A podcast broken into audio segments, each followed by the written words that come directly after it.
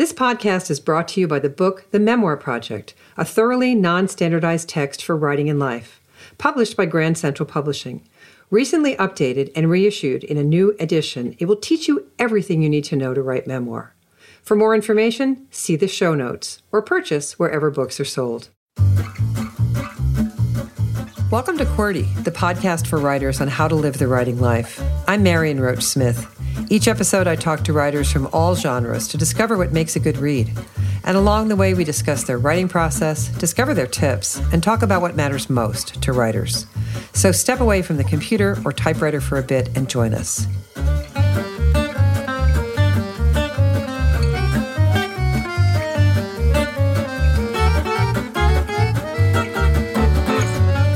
Today, my guest is writer Lamya H., whose pronouns are she, they, and who is a queer Muslim writer and organizer living in New York City. Her memoir, Hijab Butch Blues, is just out from Dial Press and was one of the most anticipated books of the year. A former Lambda Literary Fellow, their work has appeared in the Los Angeles Review of Books, Salon, Vice, Autostraddle, Vox, and others. She's received fellowships from Lambda Literary, Aspen Words, and Queer Arts. Welcome, Lamya. Thank you so much for having me. Delighted to have you here. I suspect the first piece of yours I read was a 2017 piece you wrote for the Los Angeles Review of Books, in which you show us what coming home entails. And you write about it beautifully. So let me set this up a bit. You were born in South Asia, moved to the Middle East at a young age, and then came to the U.S. knowing almost no one, attended school here, and now live in the New York City metropolitan area. You have spent years feeling out of place. So let's talk about that out of placeness. What does being out of place allow in writing? That's a great question. Interestingly, I find that this idea of being out of place or displaced or someone who's from various places and someone who has moved around a lot lends itself really well to experimentation and queerness and writing. I know that when I was just sort of like coming into my queerness and really thinking about what that means and how I want to live, one of the things that I found a lot of solace in was this idea that I knew what it was like to move and I knew what it was like to go somewhere else and start over. And I always had that available to me. And I think in some ways that is such a great blueprint for writing too, because I think it allows you to move between worlds in certain ways. Um, it allows you to imagine other possibilities. It it allows you to not be afraid of who you are and where you are because if you need to, you could always start over and. Hmm yeah, I think I think what I love most about writing in particular and that concept is that it really allows you to imagine different lives both for yourself and for others and and really gives you that sort of like mental flexibility to think through sort of who you are and where you are but also the who you are that you could be and the where you are that you could become. Mm. Yes, I think so. I think that, that you could fly over and be of on the same page. It, it's fascinating, and and I've read that you wanted to write a, a memoir that was quote unabashedly queer and unabashedly Muslim, and I hope no one listening needs to be brought up to date on what is going on in America, in the world, on those fronts. But I've also read interviews with you pre publication that openly discuss your fear mm. of publication and the self care you engaged in to prepare.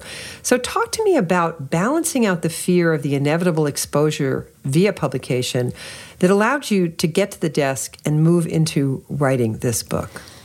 Yeah, I mean, like writing is so interesting because it's such a solitary pursuit in some ways. You know, you sit at a desk, at a computer, and you put words on a page. And then, you know, for me, I forgot that on the other end is a reader who is going to read these things and know all of these things about me.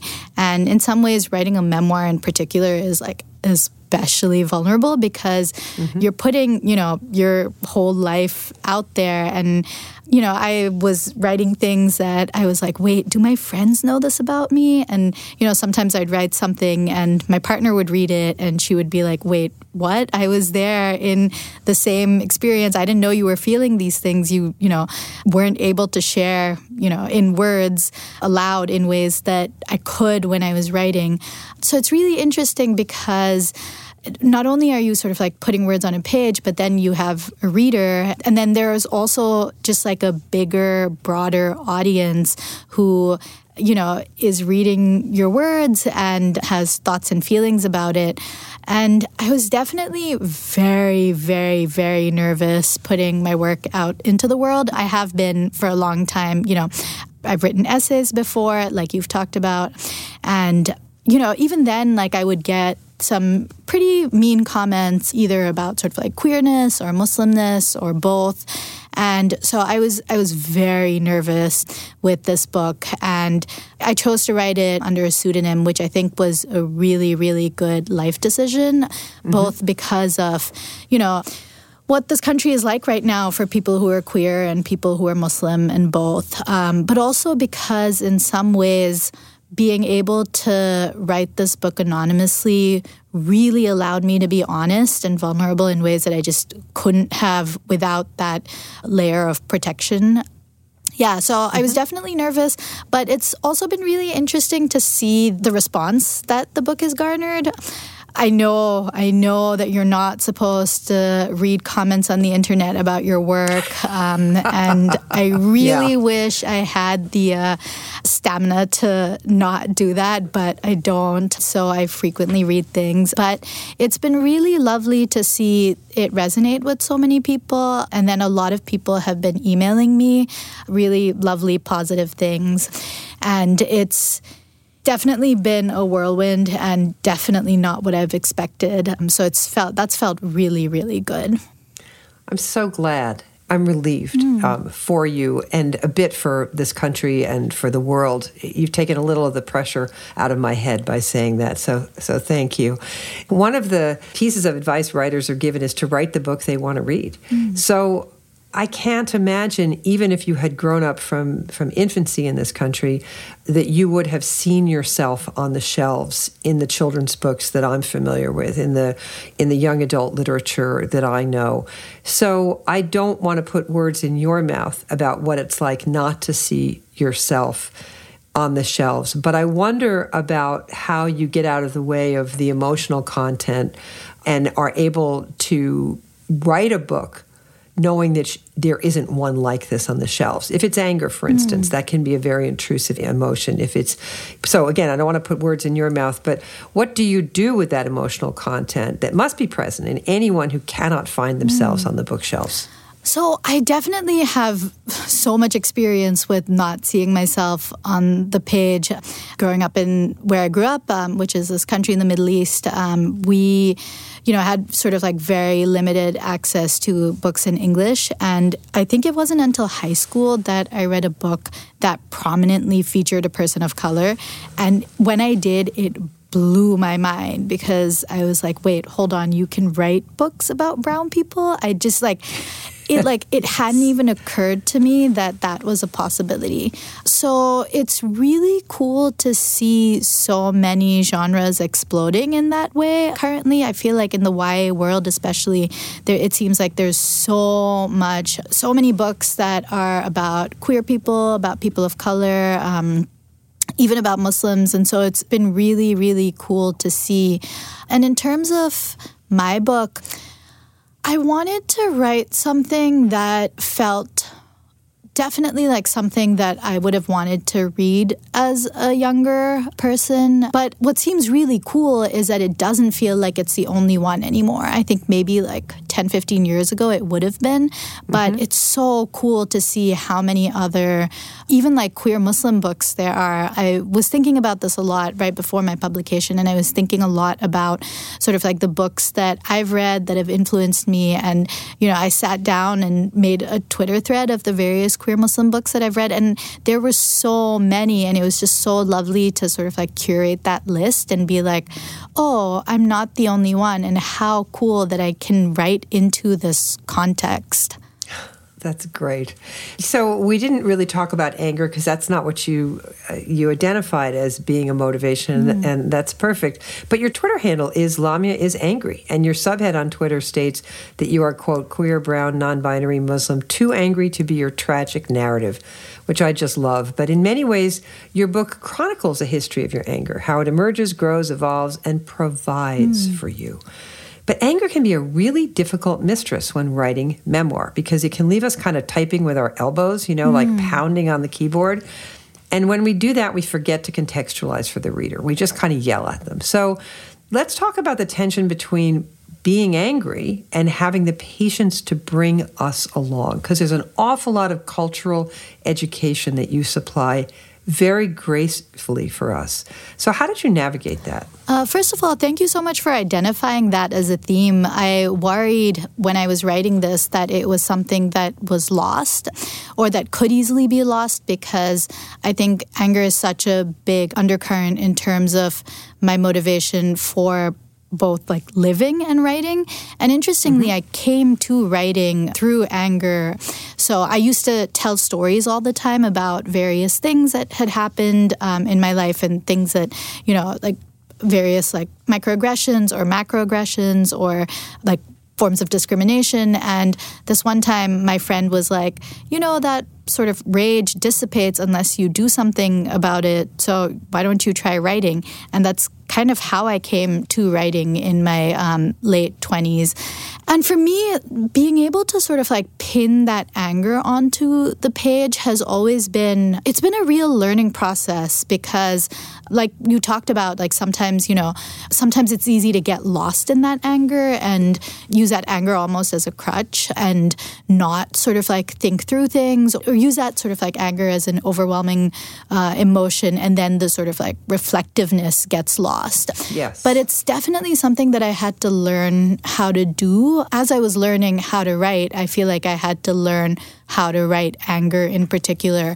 And for me, a big part of that is trusting my reader that my reader will both see the source of the anger and that I can give my reader enough context to understand where that's coming from, but I don't have to spell it out for them and that I can really sort of like sit in that trust that my reader is attentive um, and intentional, and from sort of like reading the surrounding emotions and the context, will really like understand where that anger is coming from, and then also where that anger mm-hmm. is going and where it's becoming channeled. You mentioned, uh, I love that answer. It's generous as it can be about anger, and in it you mentioned learning to write. And I know you describe yourself as having come to writing late, which I had to giggle a little bit because you were in your 20s. So it's not too late, I promise.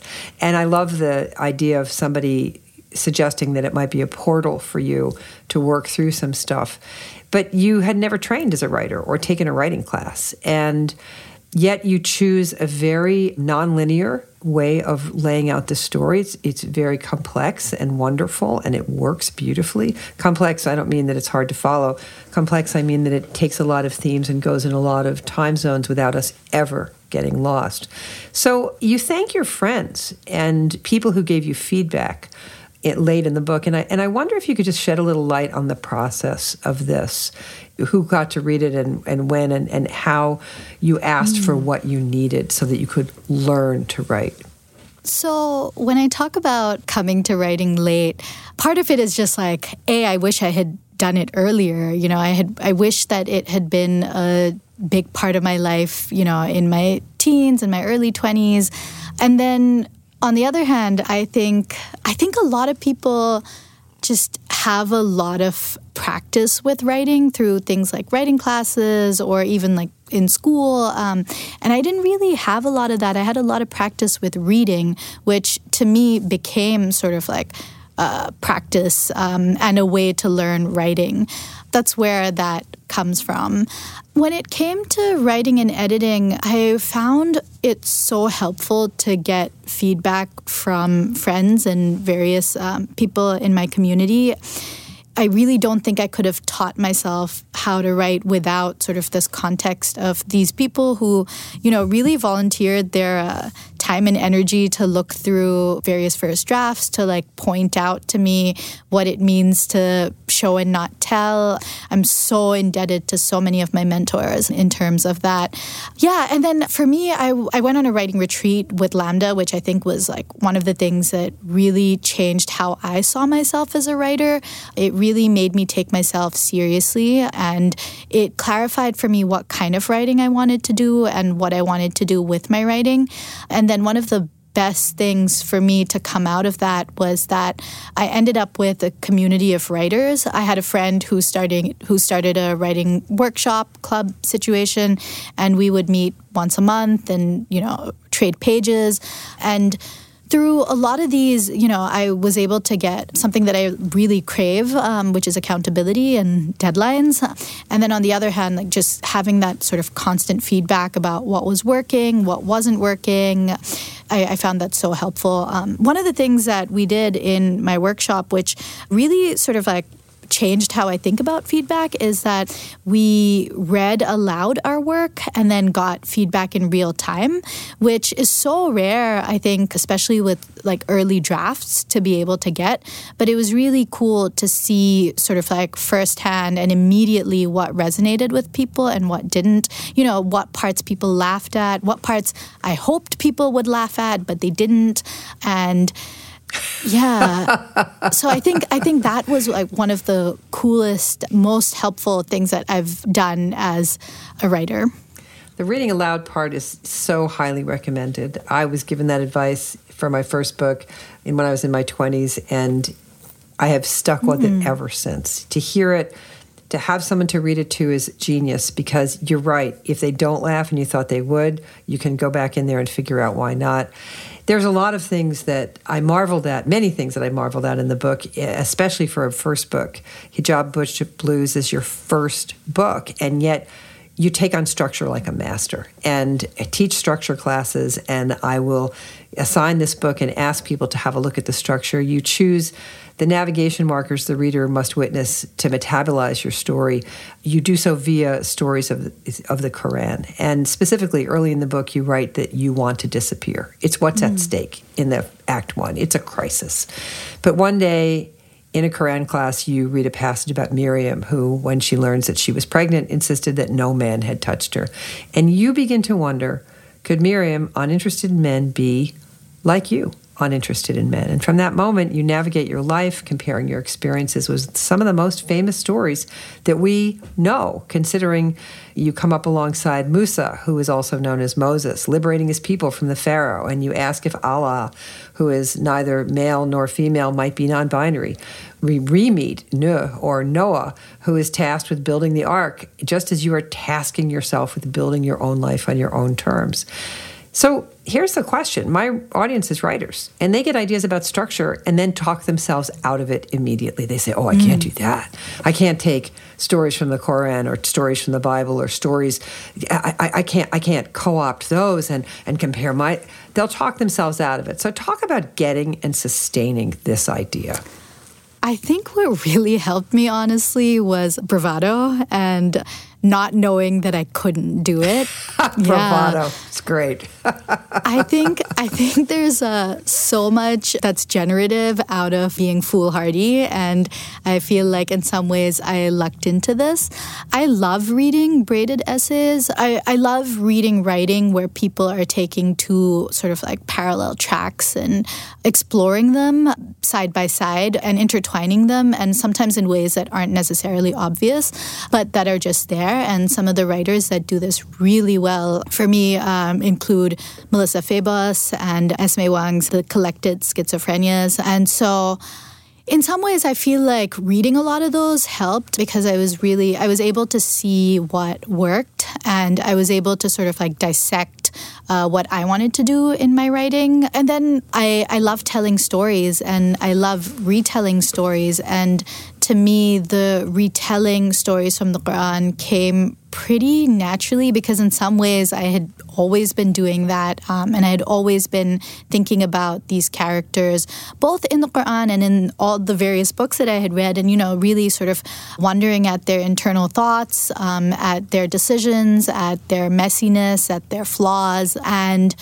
Yeah, so to me, um, being able to look at those stories side by side with my own, I feel like one of the things I had to really learn how, how to do is how to be subtle and how to really let both stories of you know the various figures in the Quran and my own stories, um, how to let them breathe on their own without sort of like hammering my reader over the head with how the two sort of like intertwined and how they spoke to each other.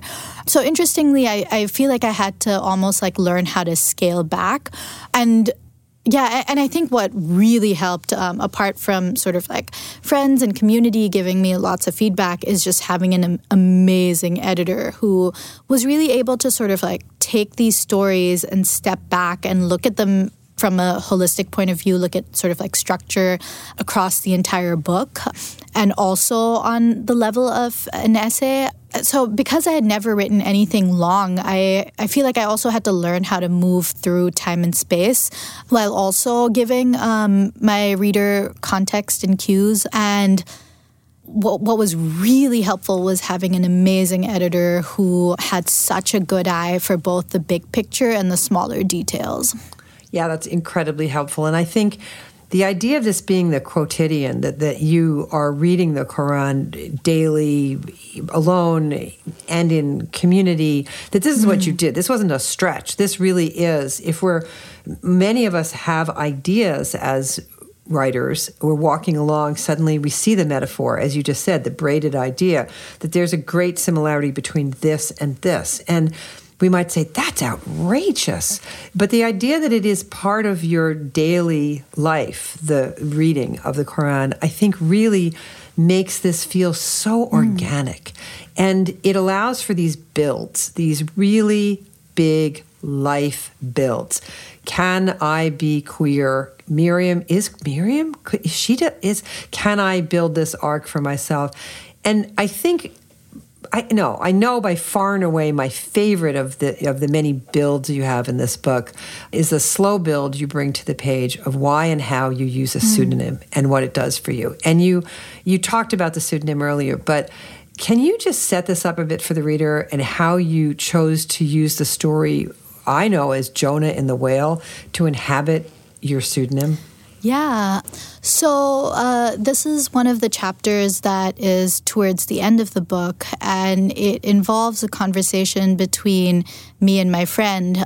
And this is a friend who, you know, again, I've had so many conversations with about prophets. And, you know, we, um, we start off playing this game where we talk about our favorite prophets and, you know, pick our, pick our faves.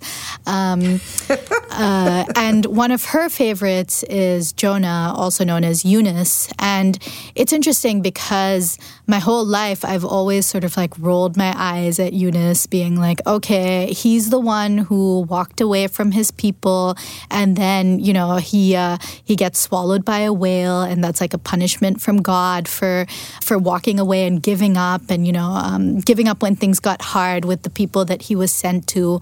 And my friend, for who uh, Yunus is one of her faves, she was like, wait hold on, like you have this entire thing wrong. Like, what are you talking about?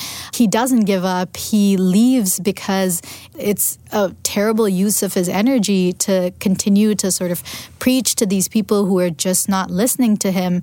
And from there, that really struck me. Um, I was really surprised, and you know, I'm I'm not someone who likes to back away from a fight, so I definitely you know fought with her a little bit. Like, what are you talking about? You're totally wrong. But um, the more that I thought about it, the more that I realized that actually, yes, this is something that I've had to learn as a lesson, you know, how to sort of pick your battles in some way and how to not deplete yourself because you're fighting all the time and how to really sort of like channel some of that anger and some of that energy into fights that are actually more productive um, into you know organizing or like going to protests or some or something instead of constantly like arguing with your coworkers about various things. And yeah so that made me think a lot about the ways in which the whale is is not actually punishment, but is protection. And to me, there was this huge parallel between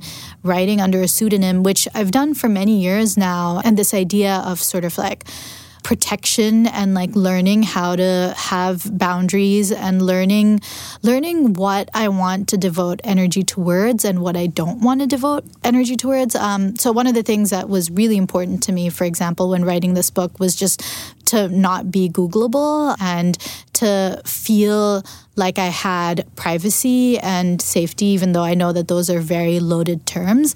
And to me, it it feels like being in a whale and having this semblance of protection. And who knows maybe maybe at some point in my life I won't need that whale anymore or I will find myself outside the whale. But for now it's really important to me to have those things and to think of it not as this like idea of punishment and not this sort of like tragic thing where like oh no I, like you know I'm this is so awful, I can only tell my story through a pseudonym, but actually to think of it as protection and to think of it as a channeling of my energy. And instead of using my energy towards worrying and anxiety, actually, I can channel that energy towards writing and living. Well, we're very grateful that you do. And it's the perfect place to wind this up. That was a great answer about pseudonym, a great answer about the transcendence we can experience when we think something through. And your book provides so many moments for us to think things through. Thank you, Lamya. I uh, wish you all the best with it, and I'm deeply honored that you agreed to come in and talk about it. Thank you so much. Thank you so much for having me. You're so welcome. The writer is Lamya H. See more on her at lamyah.com. I'm Marion Roach Smith, and you've been listening to QWERTY. QWERTY is produced by Over It Studios in Albany, New York. Reach them at overitstudios.com. Our producer is Adam Claremont. Our assistant is Lorna Bailey. Want more on the art and work of writing? Visit marionroach.com, the home of the Memoir Project, where writers get their needs met through online classes in how to write memoir. And thanks for listening. Don't forget to follow QWERTY wherever you get your podcasts and listen to it wherever you go. And if you like what you hear, please leave us a star review. It helps others to find their way to their writing lives.